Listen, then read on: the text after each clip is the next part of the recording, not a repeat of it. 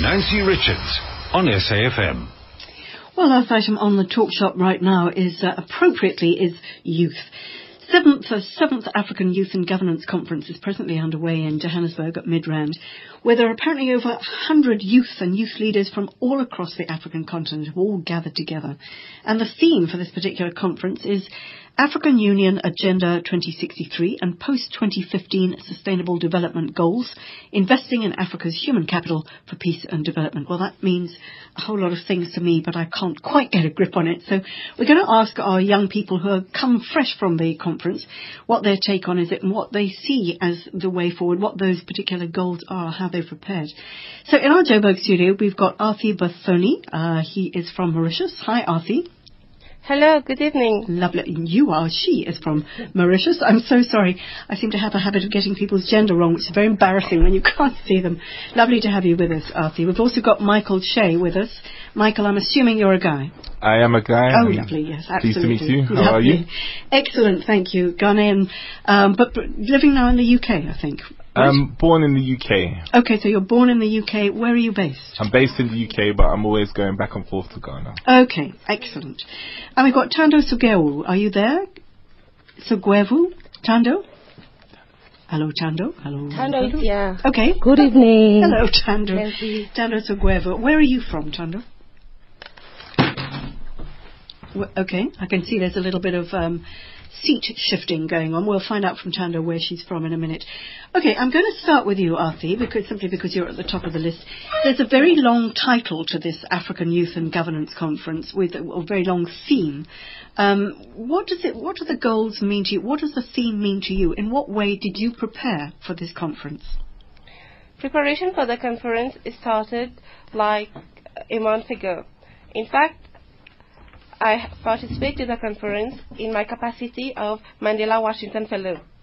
The Mandela Washington Fellowship, uh, also referred to as the Young African Leaders Initiative, is an initiative of uh, President Obama, as maybe you should already know.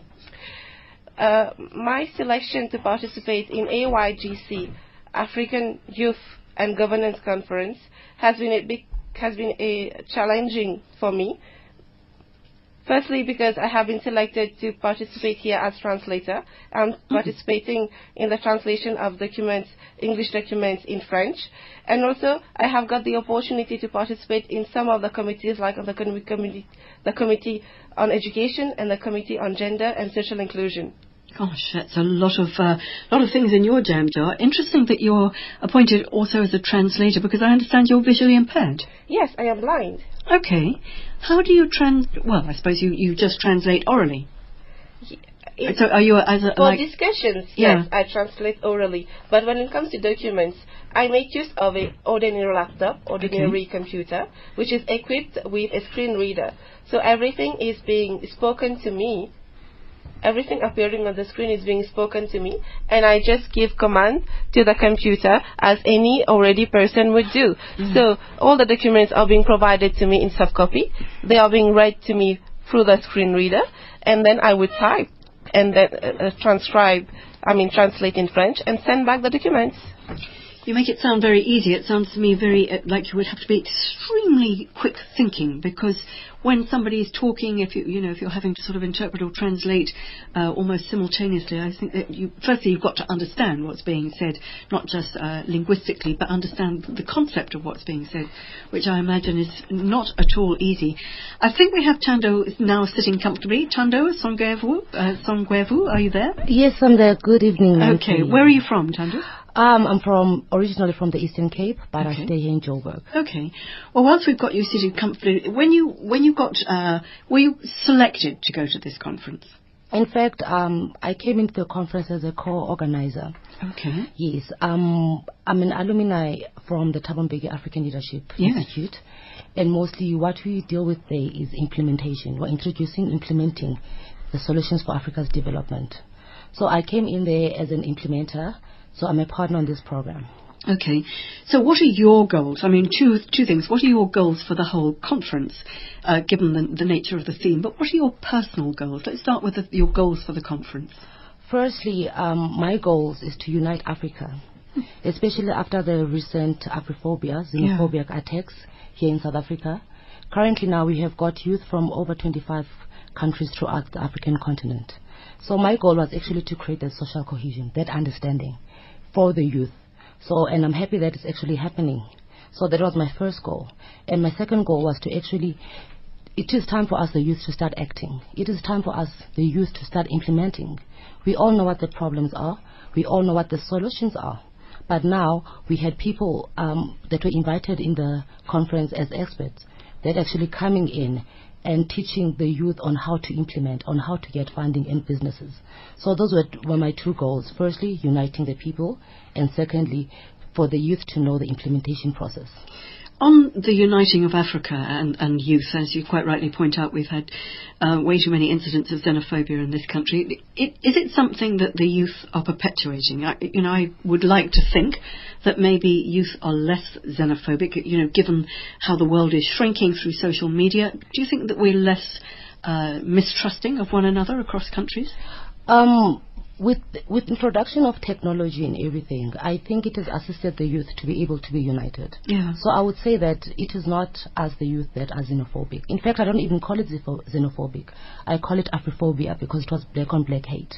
We are a generation that. Um, we are a united generation at the at, at, the moment, but I think it's the elders that um, are the ones that will need to be educated more about being African. So at this moment in point in time, I would just like to say, as the youth, I think we are not as Afrophobic, as xenophobic as possible. Yeah. But at the same time, I'm not taking away from the fact that there are some other people that are like that. So which is why we're creating this uh, platform to actually educate and see that we've all got the same vision for the continent. Yes, I suppose set a standard, make an example. Michael, Michael Kyei, you're Ghanaian born, based in the UK. You know, let's try and get a bit of a global perspective, perspective on this. I mean, you talk about, you know, Thando there was talking about black on black hate. What is the situation in the UK relative to the situation in Ghana, for instance, in terms of xenophobia? I know it's a huge question, but just put your mind to it briefly. It is a huge question. Mm. Um, if I was to just compare what the uh, situation is in the UK with um, the diaspora of um, black, let's say, Ghanaians and Nigerians and other Af- African of descent people living in the UK, it's more or less seen as a melting pot. I mean, there aren't instances of xenophobia, if you want to call it that. Um, it's more like you may just have um, a slight prejudice to another ethnic group, but it's never manifested as a campaign that can yeah. be actually be named as something like xenophobia. When you go back to Ghana, how do you experience it? Do you experience it as a as a homecoming? Do people embrace you, or do they think, "Who's this guy with a funny accent"?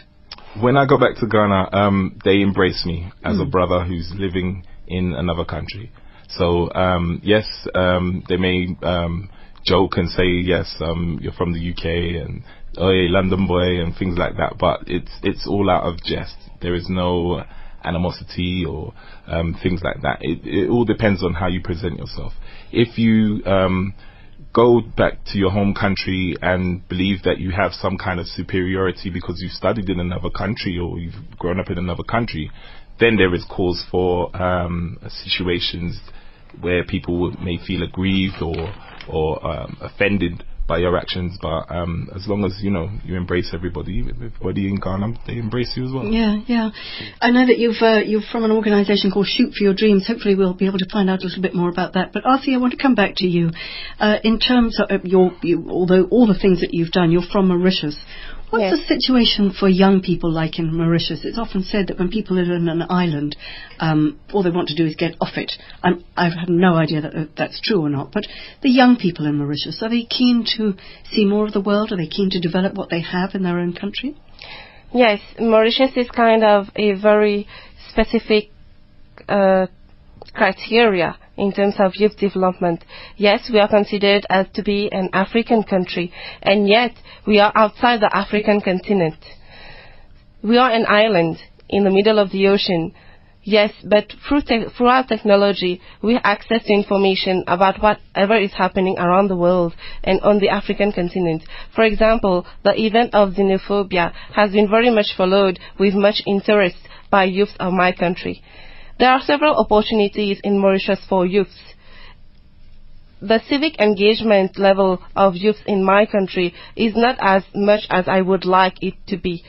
It depends on the level of education of the youth some group of youths would be very much interested in engaging in their own development that some wouldn't be.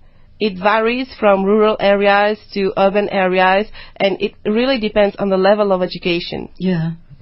Always boils down to education, doesn't it? I mean, without education, life is so very difficult. Just in terms of your dreams, I imagine as young people, maybe you have similar dreams, maybe different dreams. Michael, just coming back to you, your organisation, Shoot for Your Dreams, is what? Shoot for Your Dreams is a program. Um, we use football or soccer um, to engage with um, young youth. Um, what the program actually does, it seeks out and gives a platform to unsigned under 18 players. So these are players that may have been missed by the academies or through circumstances, through um, having to work um, or provide for their families at an early age, who may have just been slipped through the net, a proverbial net. And so we give them a platform, we invite them down, where we have a panel of experts from around Europe. Um, and the, the panel of experts are consisted of football agents, football scouts, as well as um, experienced players or players who played at a professional level. We have players who played for Arsenal, um, for Tottenham, mm. and lots of role models. Yes. Are so you a, are you a role model? Do you see yourself in that role? I I I, I tried to um, set an example by um, implementing. So if people want to see me as a role model, then um, that's fine because um, I do have a responsibility for the youth that I engage with. Yeah, yeah, quite important to be a pretty good soccer player as well, I imagine. Um, actually, no. Or not? Okay. No, because um, I'm I'm primarily a business person. Okay. I'm actually um, I own the company. Um, I'm a business person, an entrepreneur. So recognizing, as every good business person should do, is recognizing that um, I don't have the skill or the talent to spot a potential player. That's why I bring in a panel of experts okay. who do. Gosh, how very democratic. Um, shoot for your dreams. If you want to find out a little bit more, I'm sure if you Google that, uh, Michael Kyei. Is that how do you how do you spell your surname, Michael? It's K Y E I. K Y E I. Yeah, phonetically because I usually have to. Kilo Yankee Echo India. Okay. very good, very good. Thando, just in the few remaining seconds that we have left, how positive you, as you, are you as a young person? How hopeful, how positive do you feel about your future here in South Africa? Oh, I'm very positive. I'm oh. very positive because there is hope for the future. There is hope for Africa. We are a new breed of people that now are, we have a new thought. So now we have we are basically dealing with a new struggle, and this is our own struggle that we as a youth are, are, are dealing with. But everything is currently on board, I would say, but there's still a lot of work to be done. But I am positive. I love that. I am positive. And hopefully you all are, and hopefully there's much positive spirit there at the 7th African Youth and Governance Conference mm-hmm. happening in Midrand. Oh, over 100 youth leaders. Lovely to talk to just a few of you. Thanks, guys. Good Thank luck. You very much. Take Thank care. you. Bye-bye. And thanks very much to the teams uh, in Johannesburg and down here in Cape Town. And thank you very much for listening. And don't forget, if there are topics that you'd like to hear about on the Talk Shop, talk at safm.co I'm uh, Nancy Richards. Hopefully, no Lady will be back tomorrow because she's going to be doing an outside broadcast from Pretoria. So, good luck, my lady. Get yourself better soon. Right now, it's nine o'clock. It's time for the news with Greg House.